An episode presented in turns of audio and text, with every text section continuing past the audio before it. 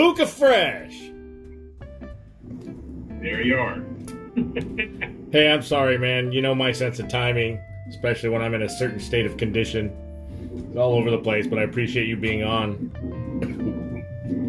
so, yeah, uh, I was just on. I was just finishing up talking with Billy. So. Ah, Billy B, one of our favorite people in the world, and uh, coincidentally, pretty much the same adoration I have for Billy. We have a special guest that we'll just call Puka Fresh for the sake of this podcast, I'm, you know, a lot of our listeners will probably figure out who it is, but uh, that's the, thanks to a loyal following. But uh, kind of an impromptu session about 9:30 p.m. on a Friday somewhere in California. Puka Fresh is driving. He had the time, and uh, we're about to end April and start May 1st on a completely wacky note. So, tell us a little bit about yourself, or what you're willing to tell us about yourself, Puka Fresh. Where'd you grow up in a nutshell, and what are you doing now?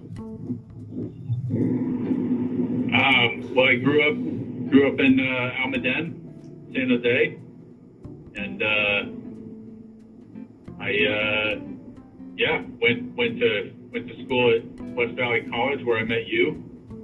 Uh, Catholic school raised. Did a little wandering after that got a literature degree at uh, Santa Clara or at uh, Santa Cruz, and uh, went and walked the earth a little. Worked with troubled teens as a field guide. Uh, worked in the public school system as a sub teacher, and then uh, finally finally made my way into uh, working in the fire service, and uh, that's what I that's what I currently do. And that, that's what I got for you, Mikey. so you are a firefighter. Thank you for your service.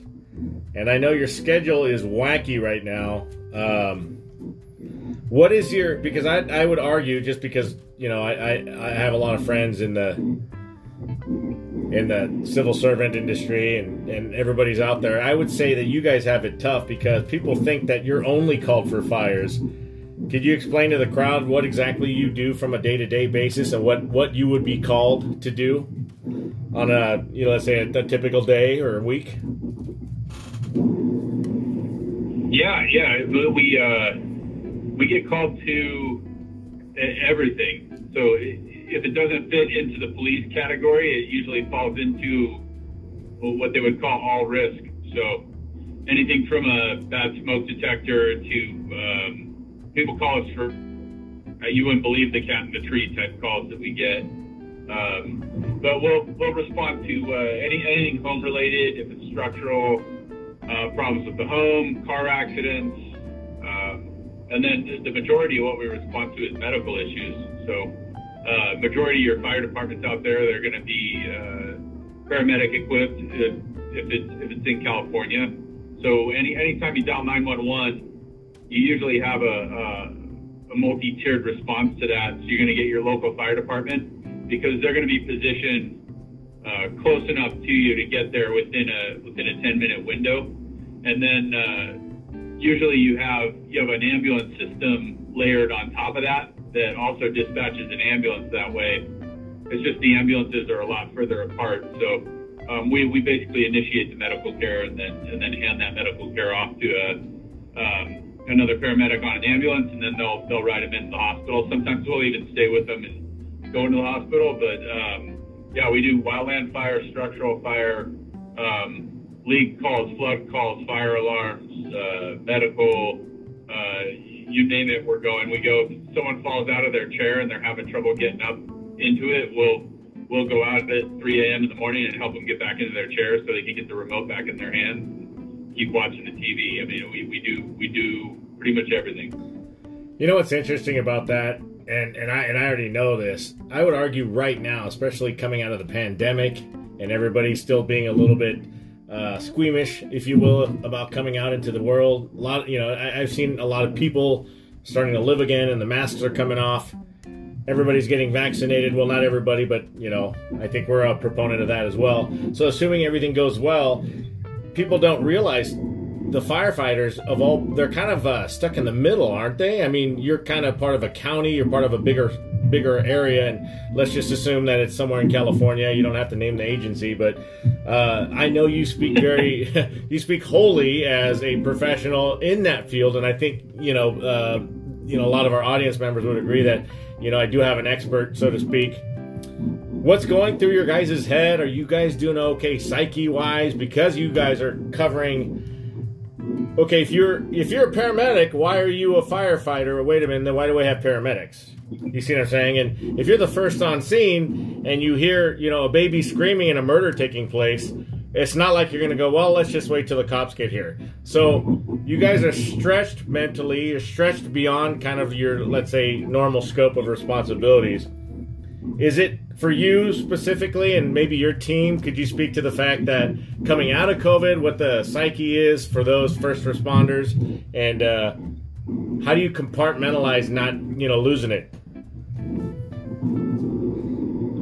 Well, I, mean, I don't know. I don't know that we. Uh, I don't know that people compartmentalize it. But like you're like PTSD is definitely a hot button issue in the profession right now. So for us for us, we're uh, we we deal with on a regular basis. You know, seeing seeing probably like nasty bad things, right? You see sick old people who are um, who are at the end stages of their life, or they're in a lot of them are in homes, and a lot of the homes that people are in um, are unfortunately not not the best kept. So um, we go in and see a lot of like later stage problems than at, at the younger stages. You know, you see people who either either have congenital issues at a young age, or um, you know, where they're young and they haven't they haven't necessarily earned the bad things happening to them.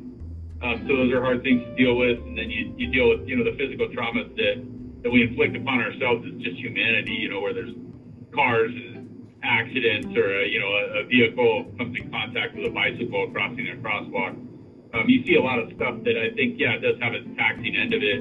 And then you layer on top of that, um, you know, a pandemic where, uh, you know, at the beginning stages of this, no one really had a good grasp of what was going on. Um, and we, I would say this was a lot more, uh, you know, from, from the time in my career when I first started in the service, I was, um, I was around for the Ebola scare when, uh, we had we had like the first patient actually hit uh, U.S. soil, but it was in a very controlled manner. But Ebola was like a big concern, and the CDC was like way way ahead of it. Um, where you know before even there was anything in the news, we were getting these uh, these you know responder uh, kits where it had you know everything we would need for our personal protective equipment to like enter into a call that might be Ebola related. Um, whereas when COVID hit, even though they had all the information, they knew all the things we would need for like our personal protective equipment, and all of those things. There was very little information being disseminated, and it was uh, we were kind of flying blind. So I, I think over the last year, it's been probably tremendously stressful for some, and then for others, I think they've just kind of gone to the other end of. Um, I don't know when you work in when you work in a, in a high risk job, a lot of the mentality of uh, of being stressed or worried, it it um, it's somewhat it's somewhat not as big of a deal to you because you've already been risking yourself. You know, we, we do go into we've been going into rooms where someone has the flu. We've been going in where where someone you know could potentially uh, cough in your face. You know, and you might not have the exact you know protective equipment on in that moment. Um, you know, so I I don't know. It's a uh, your protective equipment, on a side note, on a side note, your protective equipment is it what we picture as an audience? Your typical firefighter equipment with your you know, your helmet and your yeah yeah kind of the yellow um, uh, rubbery leather stuff protective equipment. Can you elaborate on that? Oh yeah, well, you're, you're talking about different things, right? So we go into you know if I go into a fire call, um, and it's a house house on fire, um, I put on I put on like a three layer coat, a three layer pair of pants, and then I have special boots that don't conduct electricity, and they're also thermally layered and have vapor layers in them, gloves, and then uh, we'll put a hood on over a mask that's attached to basically a, a scuba setup that we throw on our back. So we're breathing compressed air. Then we can go into like a a smoke environment or a higher temp environment, and we're able to we're able to sit in that environment a little more uh, a little little easier and be be relaxed and be able to kind of you know navigate towards like the seat of a fire with a hose line or go through a smoky room and try and find a down body in it. We're we're able to like be a little more calm in that. That's protective equipment for like fire. If you go on like a like I went on a car fire the other day. Um, someone took a uh, car into a pole and blew it up, right? Um, so I got out of the rig and I had all of those things on, put my air on, um, and then I also have like reflective material on me when I'm on car fires. I have to take that off, but if I'm on a car accident that's not on fire, I have to keep that reflective vest on, kind of like you see on Caltrans uh, workers. But you layer into that same call, you had two people that were medical need. So someone's got to get out and fight the fire, and then you also have to get someone over to provide the medical, you know, attention that people need for managing an airway on someone, uh, to like getting him onto a backboard, to you know, getting him to the ambulances that are coming, and all those things. So, um, I mean, there's a there's a lot of layers there. If you're on a medical call, you have to make sure that you have medical grade equipment on. So, a minimum, you have eye protection. Um, over the last year, it's been mandatory that we have uh, N95 respiratory protection on that's sealed. So it has to be a specific specific respirator. Um, and then uh, we also have gowns. Now, if, it, if it's unknown and we don't know anything about the COVID side of it, so if it's hitting any kind of remote near symptoms COVID, we have to put a full gown on as well. So, and then we have to, you know, decon afterwards. So that, that kind of gives you a good idea of the different, the different uniforms we wear. And then, uh, and then on top of that, we have uh, wildland fire events. So I have a whole bag of, of um, you know, hiking boots that are that are, uh, you know, fire protection rated.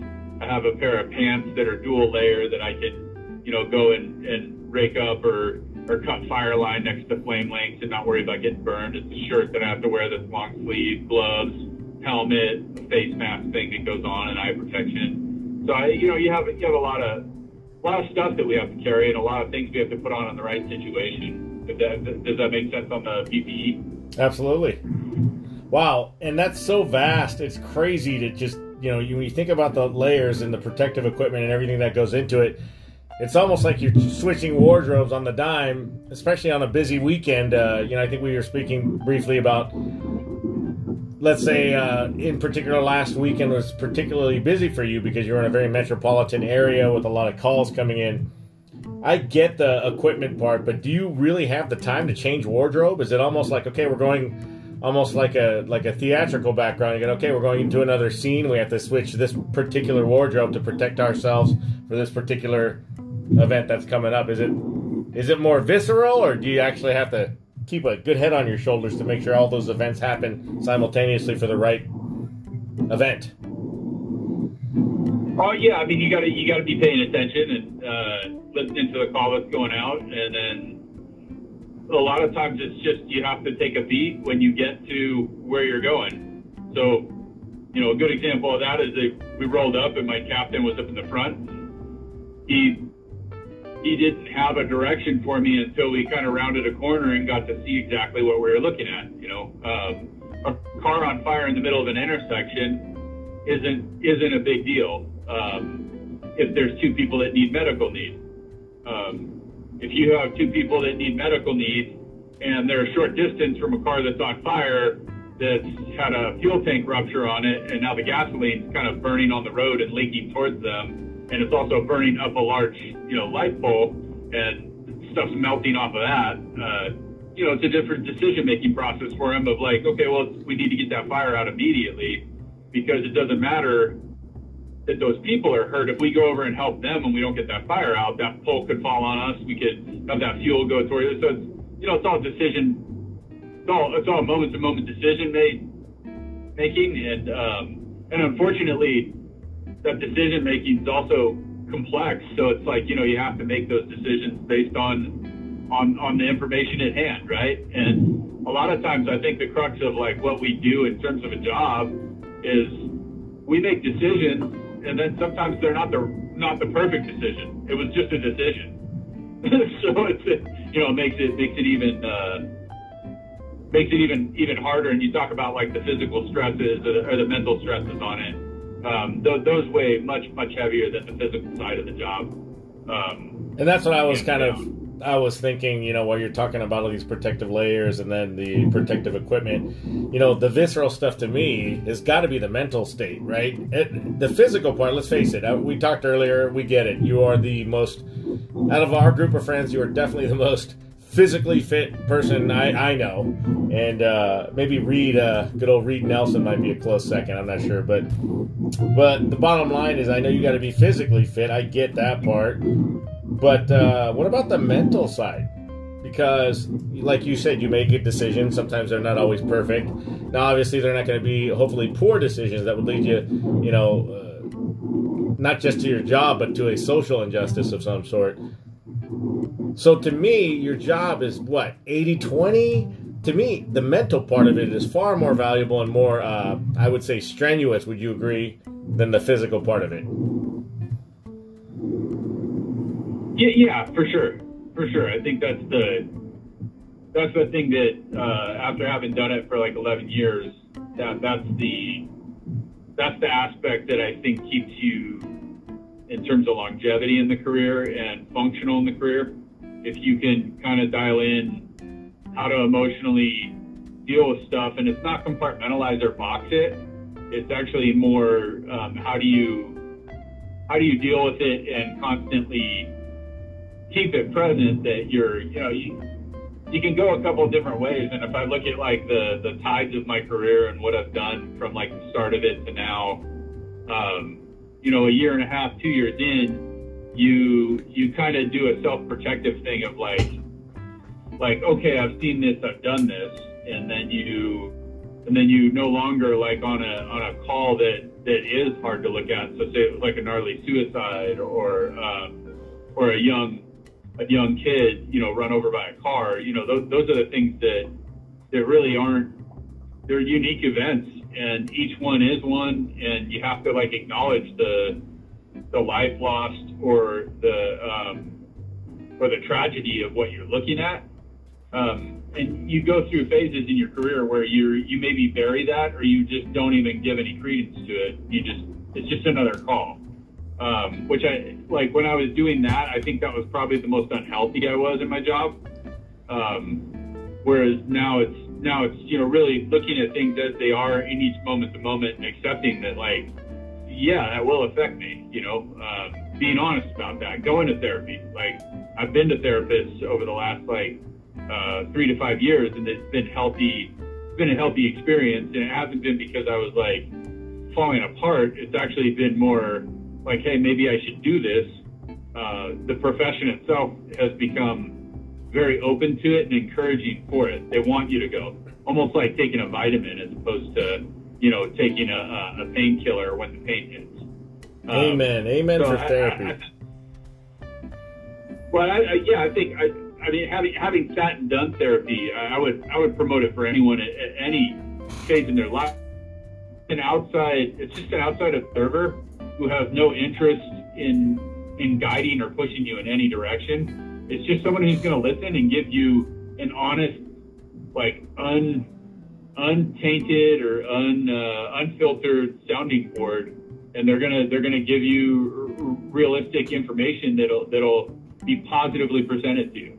It's like they give you information. It's not like you go to therapy and they tell you you're an idiot. They go there and they say, "Hey, you're I'm noticing these things. These are some exercises you can do to maybe get more in touch with that of how you're feeling about that. And then all of a sudden you find something on your own through the guidance that they give you, and it's um, super helpful.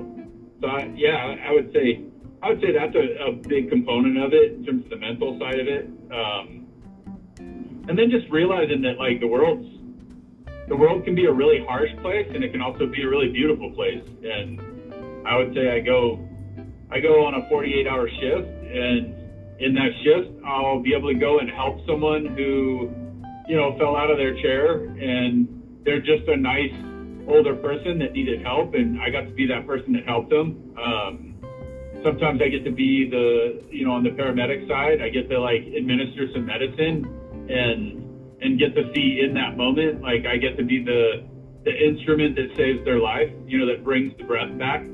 Um, those are those are really important things to grab onto. So when you go to the call where you, you know, you show up and there's a 17 year old girl that um, is not she's not breathing, you got to breathe for her, and you're looking at it like, man, there's a good chance this girl dies, and seeing that it all could have been prevented, you know, and then, you know, dealing with that and just realizing that, you know, life's not fair.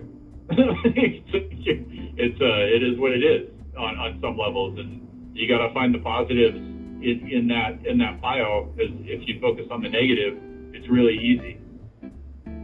So that's amen. Or hard. Amen, brother. I couldn't have said it any better. It's like a, I mean, you you ex- exemplified what I would call exactly why I think people like yourself choose to become a firefighter.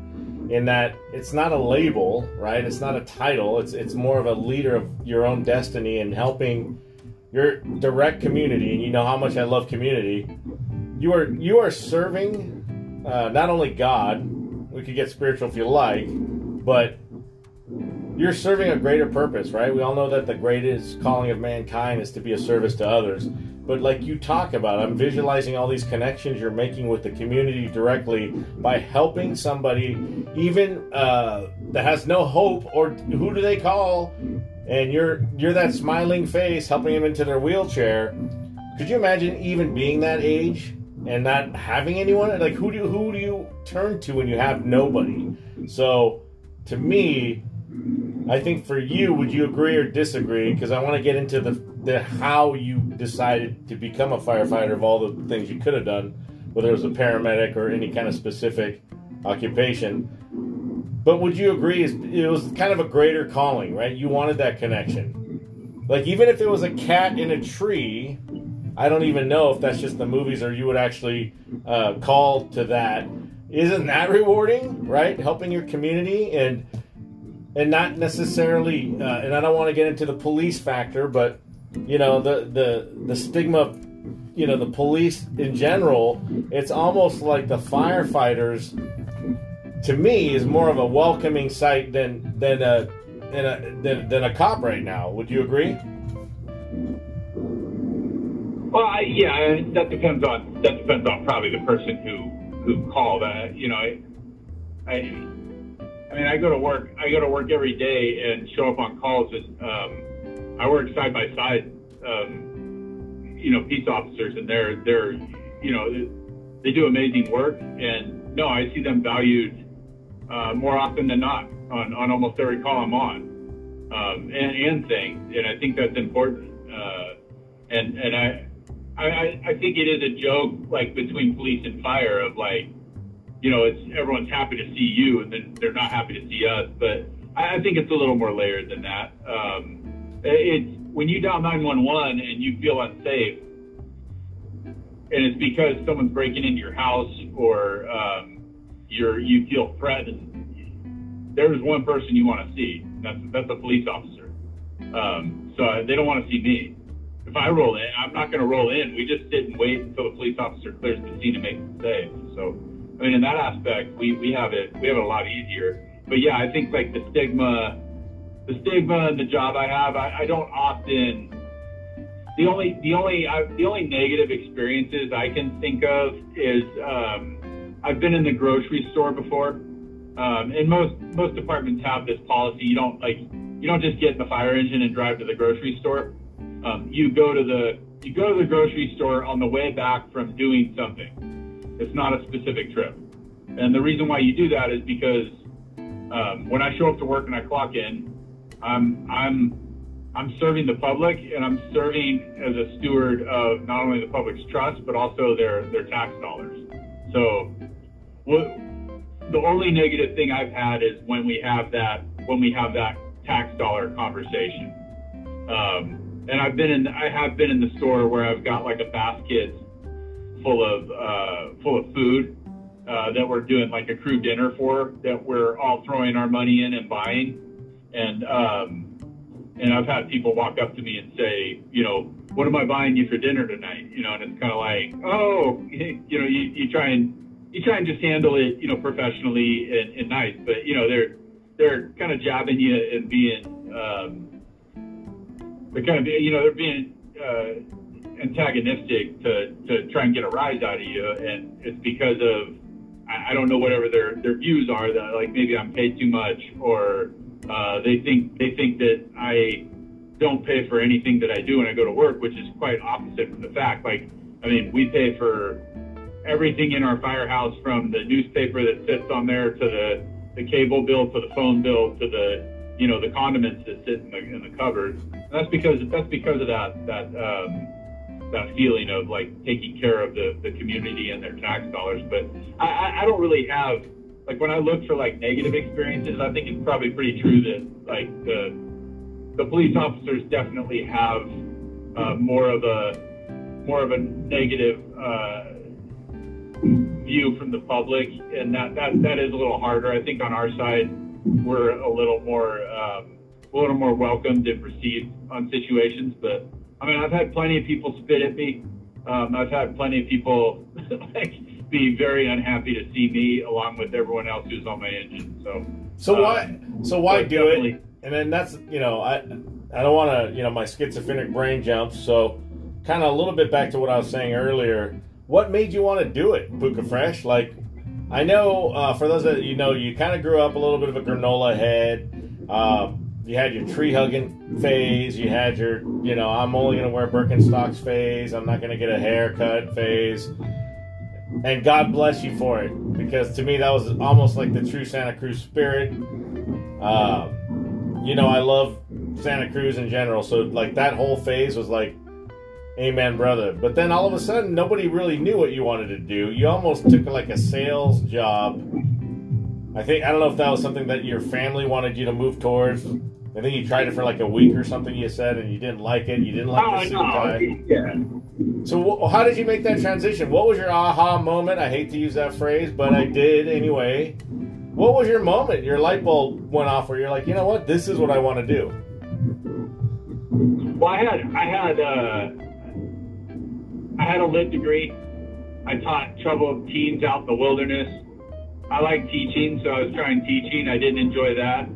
I managed a, a Peet's Coffee. I did. Uh, I sold title insurance. I mean, I did. I did a bunch of different jobs. Right. I delivered FedEx packages. I had all that all that stuff in my history, but um, I think it was uh, I was to get a teaching credential and go into teaching, and I just really wasn't excited or happy about it. And um, I was in traffic. I was down in Southern California, and I was driving.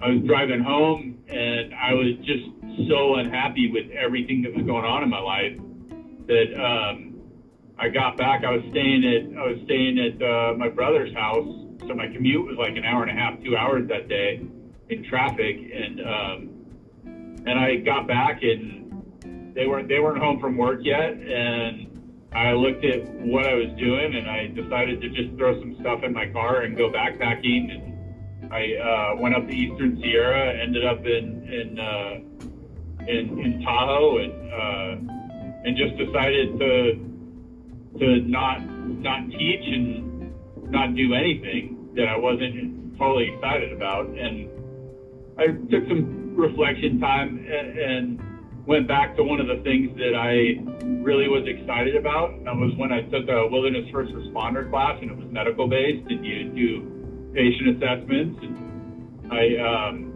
I really enjoyed that, and I did a little bit of that out in the wilderness, and um, it was something I wanted to pursue then, and I didn't. Uh, I didn't feel like I was good enough to do it at the time. Um, so maybe it was like an esteem thing, but uh, I decided to I decided to pursue it at that point. I, I said I want to be a paramedic. Um, so I took an EMT class and got my EMT, and then uh, started working towards my paramedic. But there was a fire academy there, and when I was 18, I wanted to be a firefighter. Uh, there was, you know, I had a grandfather and a great, I had a great great grandfather and a, a great great great grandfather.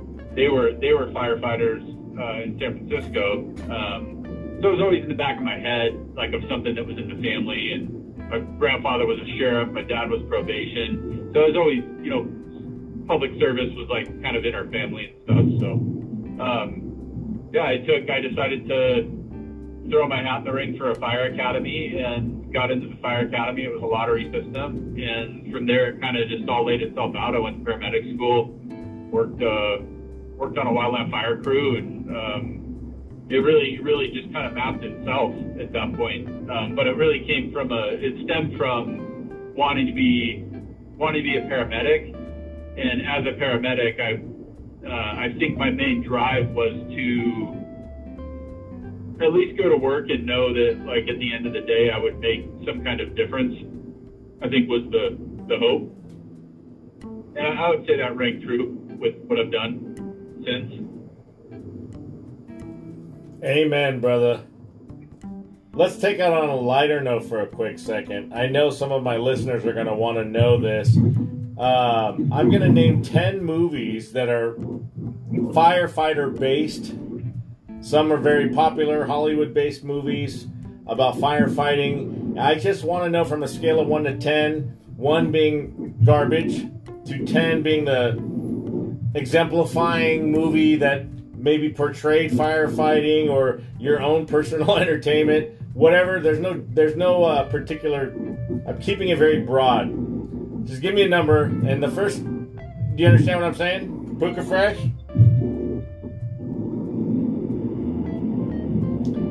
Puka Like, fresh uh, sorry, you cut out there. What? Do you understand what i was saying you ready Yeah.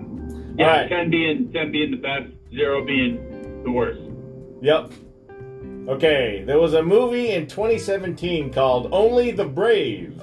It was a movie uh, based on the true events about Granite Mountain Hotshots, a group of firefighters who put themselves in immense danger to protect their town from a historic wildfire. The movie starred Josh Brolin and Demi Moore. Do you remember this movie? It was action packed, it pulled at your heartstrings. Do you remember this movie?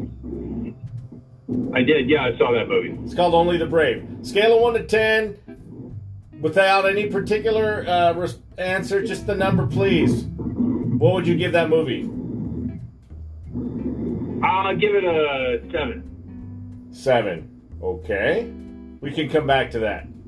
All right. The next one our listeners would like to know.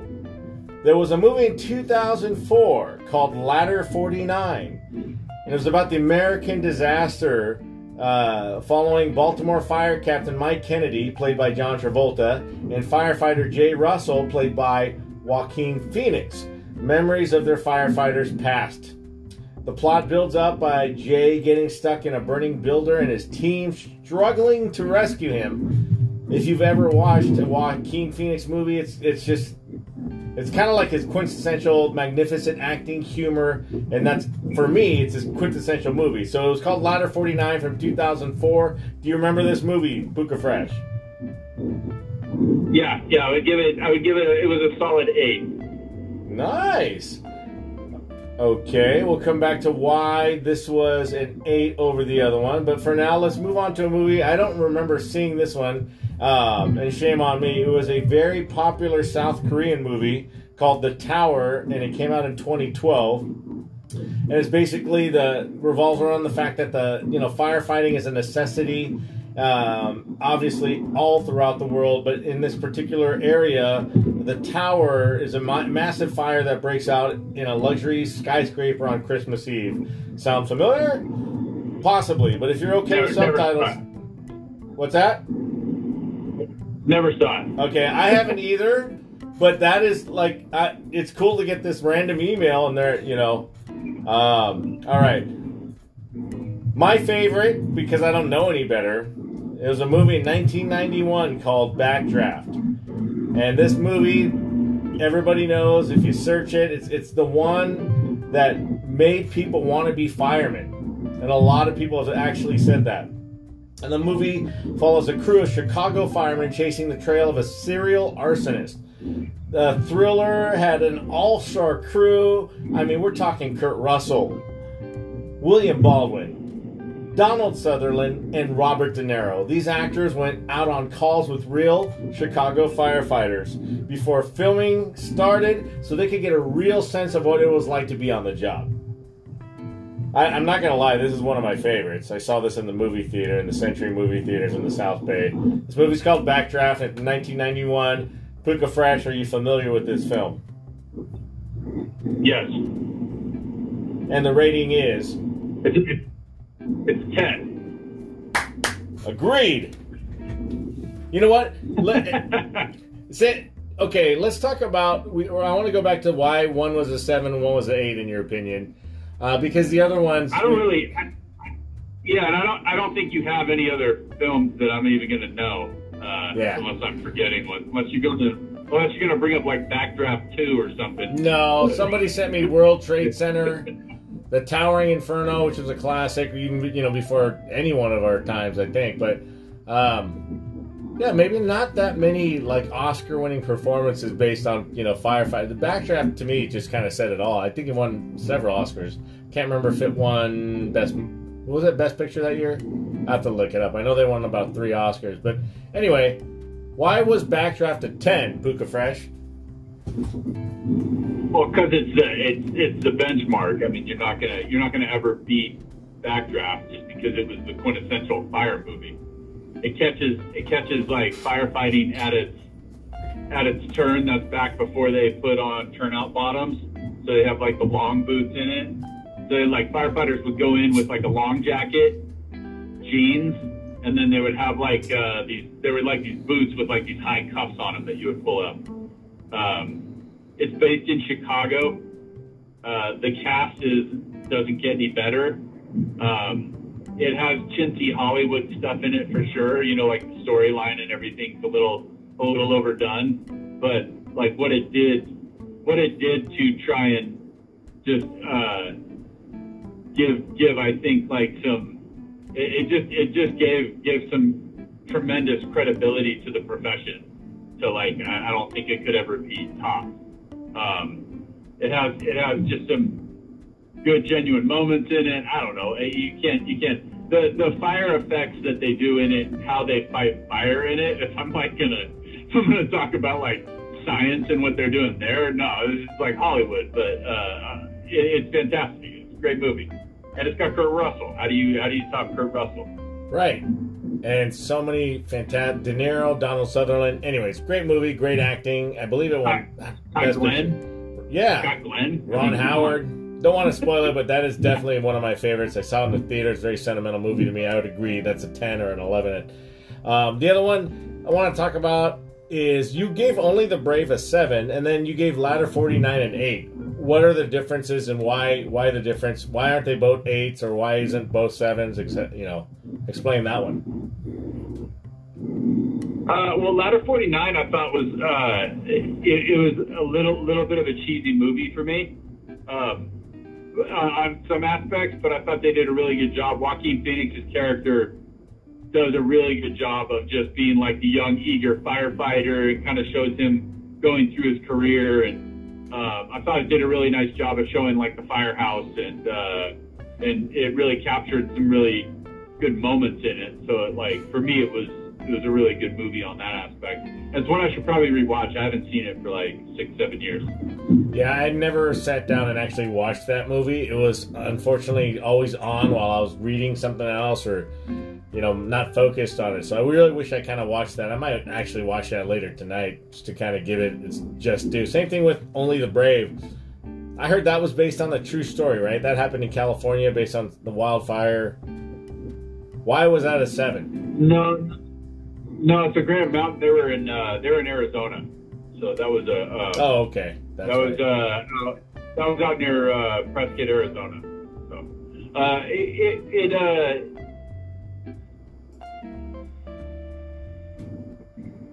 I, I thought they did it. What they did in that movie really well was the uh, like they showed like the crews and the buggies and kind of the the camaraderie and going on fires and the summer I spent on like a wildland fire crew, you get to know those people in a in a um, in a way that you don't get to know. You know, probably it's probably the closest experience that I'll have to like being in um, in the military and being like in you know like entrenched with a with a um, with a squadron of people or like having having a uh, having having a group of people where you're actually like those guys who are out those forward operating bases in Afghanistan. You know, they're they're they're kind of deep in the shit, and it's and it's um, It, there's something that happens for people and they bond in that. When you're on a wildland fire crew, especially one that's um, what they were chasing, they were I think they were like a, a type two initial attack, and they were chasing like their hot shot status. So they were temporary hot shot status that year, and they were getting signed off on it. Um, or they had just finished getting signed off on. I'm not 100% sure what the what their what their status was at the time of the tragedy, but uh, but they're those guys were running and they were going from fire to fire. So you'd be like, especially out in Arizona, they're going to be on all the Midwest fires from there to like Montana, and they're they're out cutting line and not sleeping. Uh, you work you work. Uh, usually uh, it's either a 12 it's a schedule of 12 hours on 12 hours off or 24 hours on 24 hours off that's in an ideal environment when it comes to the hand crews um, you get worked even harder than that like i worked what i worked uh, 16 hour days with 8 hour rest cycles um, but the 16 hour days oftentimes were like 18 hour days and by the time you got to sleep it was probably you know you were running on like maybe four hours of sleep and like extremely strenuous work. The group, the group camaraderie that comes out of that is like, um, it's great. And you have some really good actors in there that I thought did a good job of like kind of showing that, that back and forth, the playing around in the buggies and the friendship that they, like, they all kind of, uh, forged together and everything. That, that was good. Um, I, I think maybe, maybe for me on that fire, I, I just, uh, I don't like I know a little too much about it. So like as I was watching it, I it just like the way they Hollywooded it, um, I wasn't happy with. Um, I don't think it was something to even do a, a movie on personally, but um, I think that's the other aspect of it. So maybe it's just me being a little uh, a little critical or, or pretentious on it. Um, there's a lot. I mean, they glorified they glorified a character in it that's. Uh, the, the characters in it were flawed, and unfortunately, the movie the movie did what movies do. They tried to show the best sides and the most entertaining, you know. So, uh, but yeah, so maybe that's maybe that's why I rank it down a little. Um, and uh, yeah, wildland firefighting has really exciting aspects to it, and then a lot of it is is the equivalent of um, gardening like you're just you're cutting. You're like it's straight up sweaty, hard work. You're grubbing out. You're taking down like any kind of terrain that you're going through down to mineral soil. So if it's a bush in front of you, you cut the bush out with a uh, chainsaw, and then someone comes in behind it with a grub tool and they knock out the the root of it, and someone else comes behind that and tries to clean up a bunch more. You're cleaning these swaths out that like get basically fire breaks. So um, it's hard, grueling, like time consuming, uh, pressured work because oftentimes you're doing it on a fire front. Um, so it's, it's, uh, to me, it's nothing to glorify. It's just something that, that, that happens. And if they wanted to show it real, they should have shown it real. but, but I, I think I'm being a little, I think I'm being a little hard on the movie. It, it did a good job of trying to memorialize the people who, who died in that fire. I think it was a crew of 19 that died with one survivor, and that's um, that's uh, that, that's something that's a tragedy. And I, what it also did is it brought, I think, some awareness to the wildland firefighting aspect of things, which is really important. Um, and it's really important that the public kind of understands that, like, like we're when when California is burning, when Montana is burning, when Colorado is burning, like those things are happening. Um, you have you have you have thousands of people sometimes on the ground uh, moving resources across the state, trying to figure out how they're going to prioritize which fire to put out, where to put it out. Uh, they're triaging and trying to figure out where to let it burn. Um, again, it comes down to those, like, you know, a lot of it, you're making decisions, not necessarily the perfect decision, it's just a decision. And, uh, and then you have to deal with everything that comes after that decision. Well so I said. guess I made that a little heavier than I needed. No, well said. it kind of it wasn't. Yeah, for a while there, was it really about the movie, Scott? Um, you had your little monologue. I, I appreciate that. Let's talk a little bit about how we met. Obviously, uh, you kind of mentioned earlier, you know, we met in at West Valley College. We are theater geeks. And how did we get from theater to vastly different? And this is, I'm not, I don't want to talk about myself, but you, how did you go from theater and how did, does theater help you? You know, you, when you go into different situations. I mean, if it's a, even if it's a domestic violence call, or sometimes you're you're there first, right? So, does theater help you? Did it help you? I don't know. I, yeah, I don't. I don't know that I did much at theater when I was there, along with all the other classes I took. Um, you know, I, I did. I did like one year of theater with West Valley, and it was a way to fill credits in at the time, um, and uh, it was it was fun, and uh, I don't know that that plays much into what I do now. Um, maybe maybe my elocution is better. I, I don't know, uh, but uh, like like I, I don't know. Those classes were those classes were good. I think like like uh, Ginger was always like an entertaining person to work with in theater. Uh, I like taking I like the class I took from her. Um, and and doing plays was just kind of fun. Uh, it, yeah, it was know, more shits and giggles, and that's kind of how. Yeah, it wasn't but, something, but it was social. It was that was social for me. That was like people to hang out with. Exactly. Like I wasn't in love. I wasn't in love with the theater. Right. I couldn't memorize lines to save life, and I wasn't. I wasn't an actor, so it didn't right. really like nothing really uh, gelled there. I mean, most of the most of the work I did was either working in the shop or doing the light yeah. stuff. So that stuff interests me far more than acting, anyways. But with that said, you know, we had that that particular group. What kind of uh, music? Remember, I was just thinking like cleaning out my storage my storage areas. I'm consolidating, and then I found this mystery box of CDs the other day in the garage that I completely felt like a time capsule because it's just been sitting there. What music would you say defined our era? Yeah, our era. Uh, I have tough. I have tough time remembering back to stuff. I mean, like if you played, you played like a Green Day album, or uh, or um, you know what?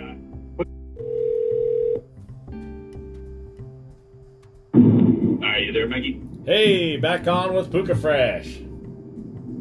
How you doing, bud?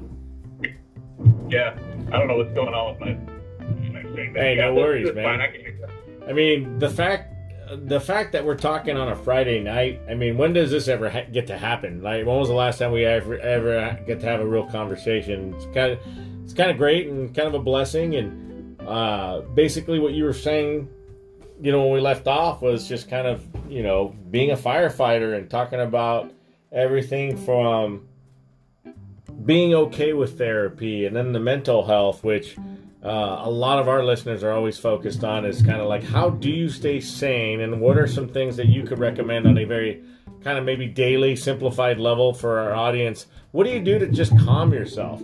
Um, and, I, and, and there's a caveat to this earlier you described uh, several situations where you were wearing a lot of protective equipment and you were going into very hot, hot uh, environments. Uh, basically, you know, like a backdraft scene where you know you're breathing your compressed air. How did you survive? How do you keep mentally calm? And and just kind of explain like what are some things like some real real life things that people can do to kind of stay calm, mentally focused uh, I know it's a broad brush, but you know, how, how do you per- personally do it? Uh, well, I think I think like I mean, I'm not I'm not by any means perfect at it, uh, but the things you do to try and prepare, like on the physical side, you have to like make sure you're taking care of your body. So for me, I run, and I when I run, I, I'll run for like an hour and I'll go trail running where it's a little meditative, but it's also engaging because you're, you know, you got to watch where you're landing your feet, and so there's some there's some focus to it. Works your cardio. Um, that that I think is like a beneficial thing to me because when I do go uh, when I do go with an air pack on, I'm, I'm I'm not at all worried about running out of air. Uh, I have excellent air management. It's never been an issue for me. Um, part of that is I just get to stay nice and calm, uh, and then I think that's also practice with the with the equipment you have. So, you know, if you if you've been to a place and done something, it's a lot easier and more familiar. So the more you prep and practice a situation, the sharper you're going to be when that situation arises. So, uh, putting on a putting on an air mask and going into a fire, I've trained and I've practiced and repped that a bunch of times. So, it's a shocking thing for me. I'm more mentally focused on getting the steps down that are necessary to be successful in what I'm trying to accomplish. So I think I think really it comes down to preparation, and then uh, on the mental side, you know, doing doing mental walkthroughs to get ready for something, or um, or just taking time to calm your mind through like meditation and sitting and giving giving. I think we're we're all these days, you know, a mile a minute in our heads. Our phones are always going off. There's so much stimulus around you know, even just five minutes of meditation in the morning makes a huge difference. So taking that time to do the things that are going to mentally feed you, you need to do those things as well. I think it's like kind of, you know, intellectually you have to prepare, and then, uh, you know, spiritually you have to, you know, be somewhat in touch with what you're doing and why you're doing it. Um, and then, uh,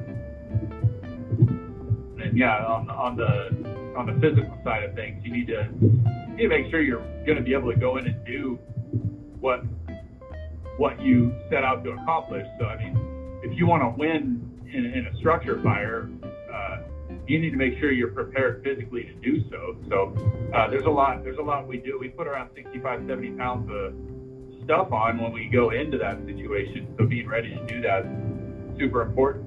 Uh, that comes down to cardio and eating well.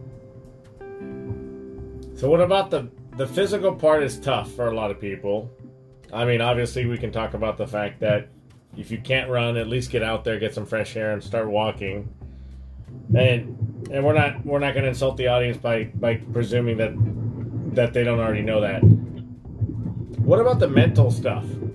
Like uh, the five minutes of meditation you talked about, is that enough? Do you think for most people?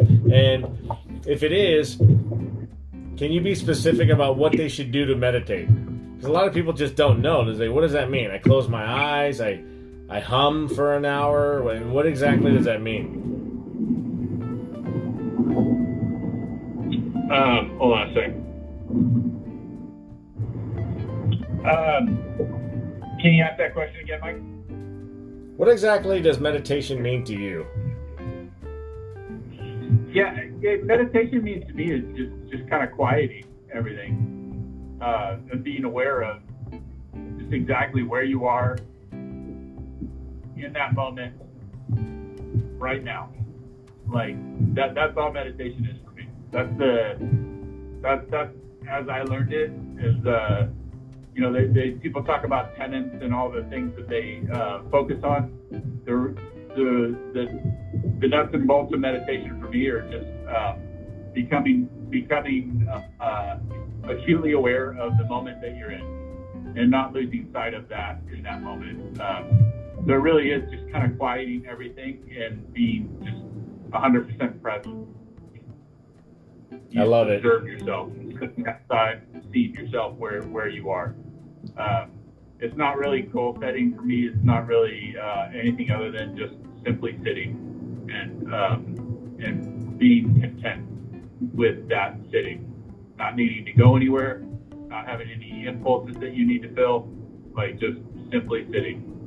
Um, that's that's pretty much all it is for me. Um, I've done uh, I did a 14 day uh, meditation retreat where we woke up at 4 a.m. in the morning, went to bed at uh, at 10 at night, and you just meditated all day. Yeah, yeah, three meals and you meditated. And that was it. Uh, that was there wasn't any any crazy revelation that came out of it. Um, I I just simply got away from all stimulus and everything that was distracting me from just self awareness. So that helped you align with what you needed to do. So you obviously have a clear focus. If you had to name just the three top focuses off the top of your head for you in the next, let's say, several years, what would those be? So the three, say that again, the three things to focus on? The three things you would say are your personal top focuses over the next several years. Oh, for me, uh, that, that's that's pretty pretty basic. Uh, you know, I, uh, I, my family is is is number one, um, and then uh, kind of the, the, that that comes. The only thing that comes second to is uh, is really mental, physical uh, for myself because I know if I don't take care of that, I won't be able to take care of them. Um, so that's that's about the only thing that that I try not to compromise, um, other than family. So it's mental, mental, physical, and then uh, and then family, and then and then basically what what, what feeds what feeds all that. So that, that's work, you know, um, and whatever that whatever that work is, you know, I. Um, I, I, I like my job. I love I love going to work and I love uh, serving. And, but uh, I mean, we, we were just talking about it earlier. Uh, you know, if I didn't have to show up to work, I, I wouldn't be upset about it. But I, would be upset about not being able to, you know, have health care or, you know, pay for food or keep a house, you know, with the electric on and the, and the gas running. So uh, those are kind of like when it comes to focus, those are the things, you know. Um, that's what I would say. Well said. So, you, you know, very well balanced. I think very well put as far as like what you want and an expression of who you are as the firefighter. And you know, as we as we come up, you know, at the top of the hour, I just kind of want to know like what are your feelings and thoughts for the future. Um, obviously, you're not always going to be the best prognosticator, but as far as let's say focusing on how we're coming out of COVID as a as a group, what do you see happening over the next year, and do you see it getting back to the the point of, um, without saying the word normal, the point of where we can just rock concerts outdoors again and not have to worry. Obviously, there's a lot of public psyche that's going to take take place and a lot of nerves. What are your thoughts on the matter? Just on where we're headed with COVID in general? Yeah. Yeah, I mean, I think it, again, it, it, it it's complex, but uh, at the same time, it's, I'm a little optimistic that we've gotten a lot of vaccinations done. Um, and I'm, I'm hopeful that we'll just continue to get everyone and anyone vaccinated uh, that we can. Because the closer we can get to that 100% mark, the, the safer we're going to be. And let's uh, let's talk about problem, that real quickly, because you and I get philosophical all the time when we're you know having a cup of coffee together. But specifically, you and I agree that we are definitely pro-vaccination. We're both fully vaccinated. But there are a few out there that are the naysayers still, and it, it boggles my mind what could we say? Because we have a pretty eclectic group of friends. What would we tell our nearest and dearest loved ones? What could we say to them when they're so uh, kind of dead set or even fearful of what, what could possibly happen with a bad vaccination? Uh, yeah, I, I, don't know. I mean, I, I, think it's a matter of, you know, the numbers on a bad vaccination versus um, the numbers on uh, contracting COVID and having an adverse reaction to it, just put them next to each other. It's a logical choice. Um, I, I, I, I, work alongside people who have had COVID that are healthy, um, healthy adult males that, that spend probably an hour to an hour and a half of time every day towards fitness and eat healthy, and uh, and they they have told me that they felt like they were going to die. Um, they couldn't get breath, um, and they're they they survived and they're fine. Um, there is one person from previous place I worked who still has yet to come back to work in six months um, because of adverse effects. Um, so they're they're having clotting issues. So I, I, I don't I don't know the number of people who have had vaccines that had clotting issues. I, I believe there's been one one male who had questionable health. Uh, you know, he was not he was not a healthy man when you looked at a picture of him. I don't know anything about I don't know anything about uh, you know his personal history or anything, but um, I would guess he had a high stress life. Uh, he had a lot of kids, uh, and I have one kid, so I can only make an assumption that you can take that stress and you know multiply it over every time you have one. So, um, but but the uh, the other people who had clots had uh, had other issues potentially that that precipitated those. So not that that's excusing, you know, they rushed vaccines to market and they knew there'd be some people that died. But when you're vaccinating millions upon millions and millions of people, you're you're going to have adverse reactions. You're potentially going to have some deaths in those, just like they did when they were, you know, doing all the other vaccinations through the last, you know, you know, 150 years, um, that have all all but eradicated the things that they vaccinate. So, or or have kept at bay. So um, yeah, I, I think it's just a matter of like have them look at the numbers instead of listen to their, you know, read their Facebook feed or whatever they're getting their information from. Um, you know, most most of the news sources we call news they're really opinion. They're opinion sources. They're not they're not news. Um, so I, I don't know. I would just say look at look at the facts and the CDC puts out information that's pretty pretty accurate and it's based on science. And I trust that even a little more now that they've had a little bit of a, a change in that. It seems like they're getting the, the money that they need and the support they need from, you know, the, the rest of the government, even though I think they're getting caught, you know, a little on the, on the congressional side of things, but they're, yeah. they're, uh, they're, I, I, think, I think there's just good information out there. People should listen to it and they should look exactly. at it. Exactly. Pay attention but, to the facts and you know I, I, see a lot of memes and different you know uh, things that I get sent to me at the end of the line at, at the bottom bo- okay here's the bottom line why haven't we heard about measles or polio simple right yeah exactly vaccines yeah. it works so you and I I think are on the yeah. same page please people get vaccinated um, Puka Fresh and I have both had the Moderna vaccines where we got one shot, and then I think it was a month later we got the second shot. Yeah, our arms were a little bit sore, just like a normal flu shot. But you know, I didn't pay attention to it. I, I forgot the band-aid was on there like two days later. Not that I never showered or anything, but the fact is, it just it, it was a flu shot, and to me, that's nothing compared to. Uh, I hate to put it this way, but saving the world, the universe, saving the world. Would you agree, Puka Fresh? Yeah, sure, sure. the other, I mean, the other, the other thing that I think people have to like just look at as a reality is that um, vaccination passports are coming in some kind of shape or form. Um, like yeah. people are going to have to get vaccinated if they want to go live a, a quote unquote normal life. Right. Um, Isn't it true? I don't know. Is didn't Disneyland that just opened today after 400 days? Um, and uh, more power to them. I'm glad things are finally opening up, but you know, they literally required, I think, uh, proof of vaccination and or a, a, negative COVID test within 24 hours. Do you know anything about that?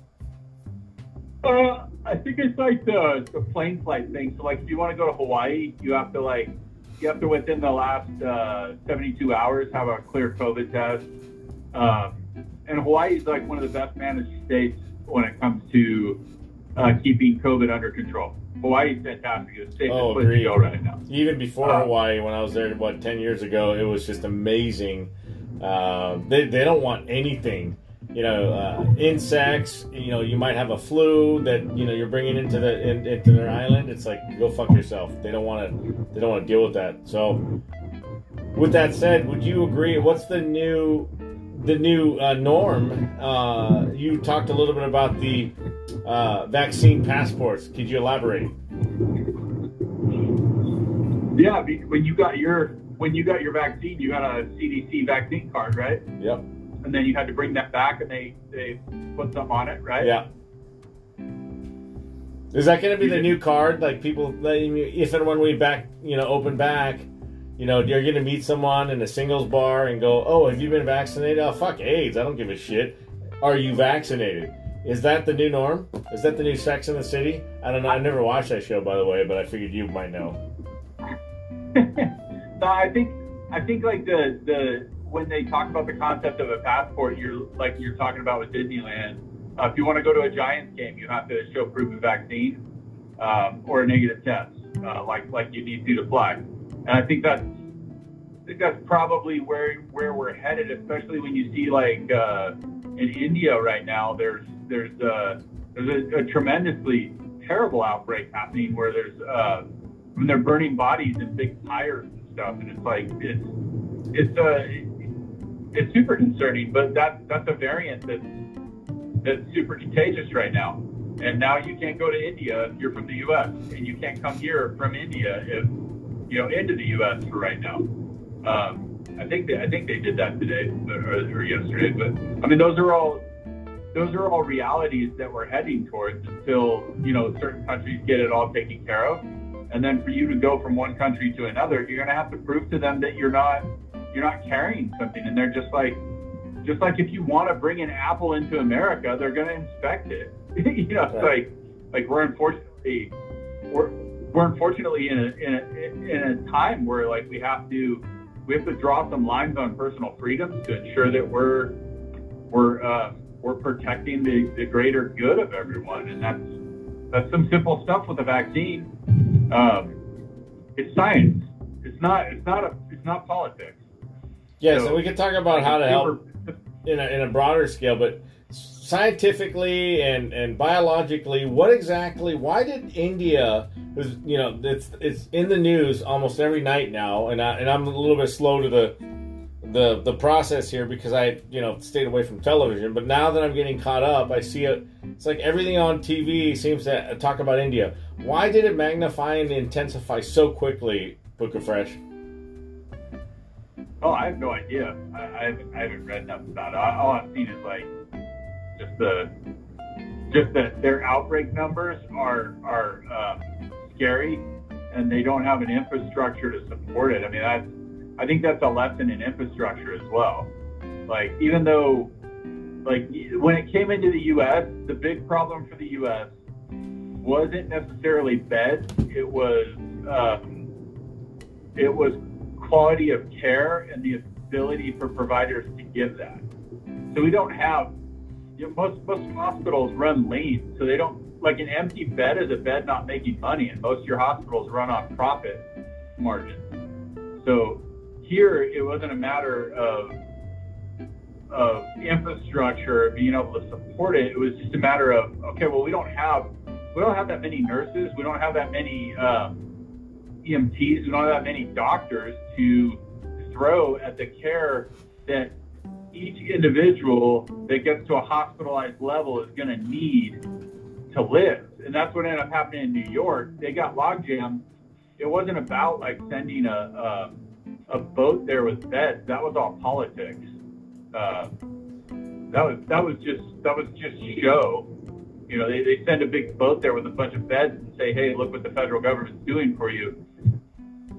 They solving any problems. What they needed to do is they needed to send doctors, nurses, and and people that could help provide the care. And then at the time, they they needed ventilators because they didn't know how to treat it and that was that was when someone when someone stops being able to breathe on their own and their lungs are shutting down, you go down a cascade of of care to try and fix that. So you start with a mask with oxygen, and then you start pushing the oxygen in, and that so they were they were just trying to figure it out at the time. So ventilators were the at, at the time with the little they knew, they thought they were doing the numbers, and they're like, well, if we're treating everyone with ventilators like we're doing right now across the country, we're going to need ventilators. We're going to need this many ventilators. This is crazy, you know. So, um, and then they found better ways to treat it. You know, if they saw more samples, they were able to try different things and see different ways to get it get it nixed,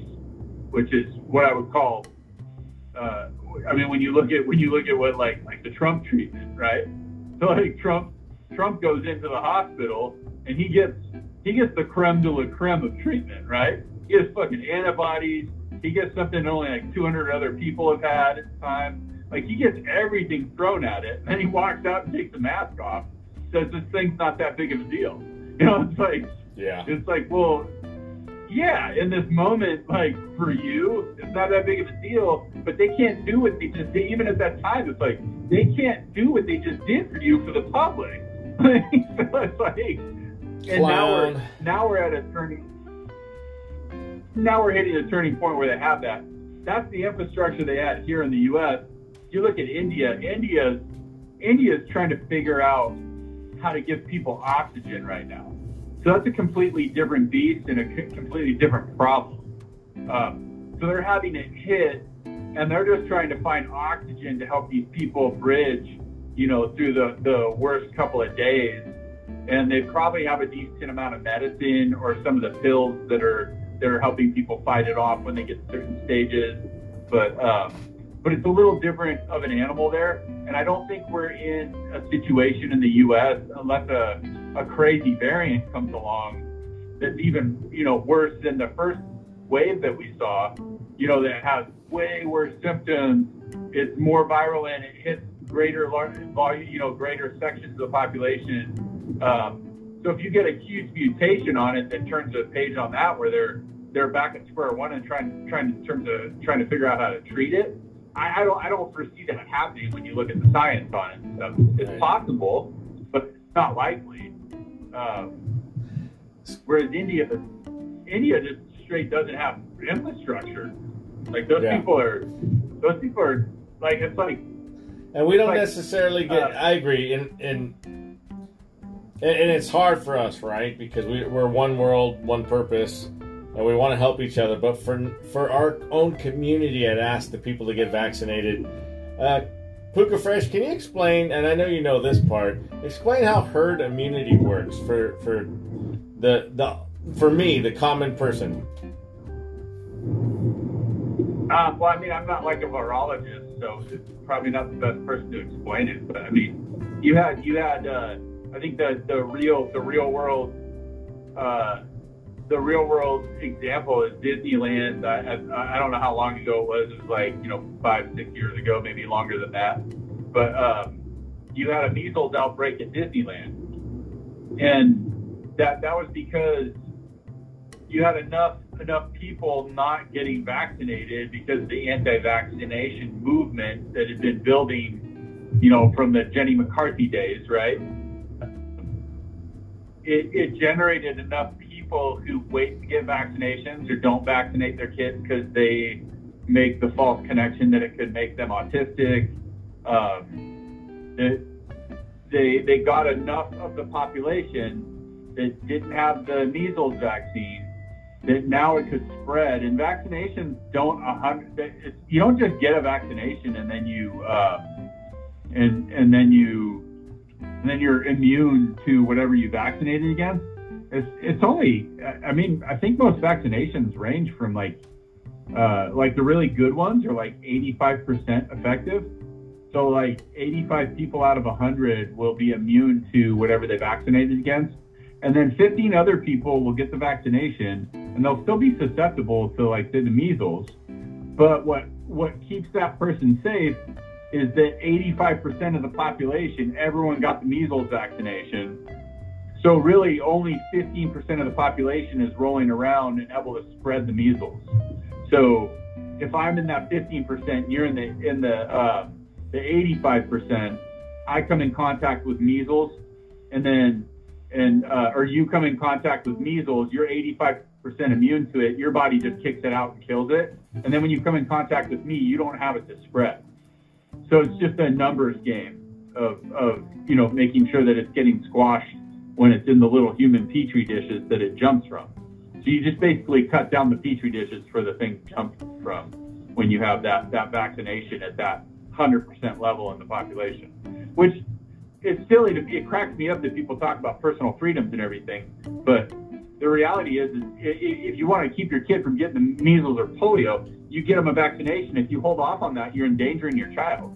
And I, I think it's I think it's to that level where it should be viewed at like a child protective services level. Personally, just because you're basing your decision making off of nonsense, you have no you have no reality that you're standing on other than blogs and people writing anecdotal stuff, which is just reprehensible in, in my opinion. But so then we um, get in, involved with the church and state aspect, right? Does a parent have the right to say, "I'm sorry, I don't believe in your science"?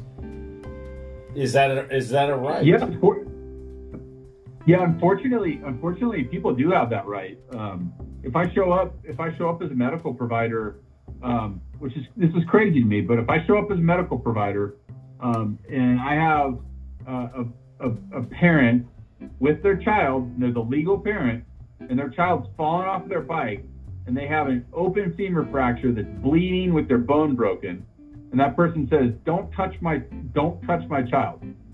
I do not believe in medicine or science. I have no legal right to help that child. I can try and convince that parent. I can try and explain to them, but until until that parent grants me permission, I have to sit there and watch that child bleed to death. That situation won't happen, I don't believe, but uh, these days makes me question that, you know, with what people believe and want to do. But, yeah, it's just amazing. You know what, Mikey? I'm gonna have to. Uh, I, I, gotta. I gotta get to bed. So um, we can oh. we can continue this another time. Fantastic. You're yeah. home. All right. Love you, buddy. I made it. All right. All right, see you, Mikey. Take care.